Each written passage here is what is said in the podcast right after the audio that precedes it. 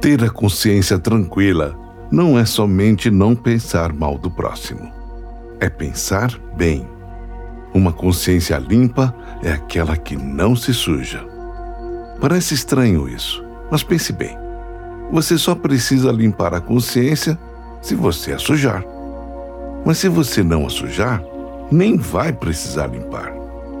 Para limpar o ambiente sujo, você vai gastar uma energia que poderia ter sido empregada em outra direção na direção da tua evolução, do teu crescimento, e não limpando uma sujeira que nem deveria estar lá.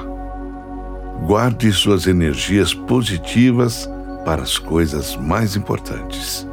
Não gaste com vibrações negativas.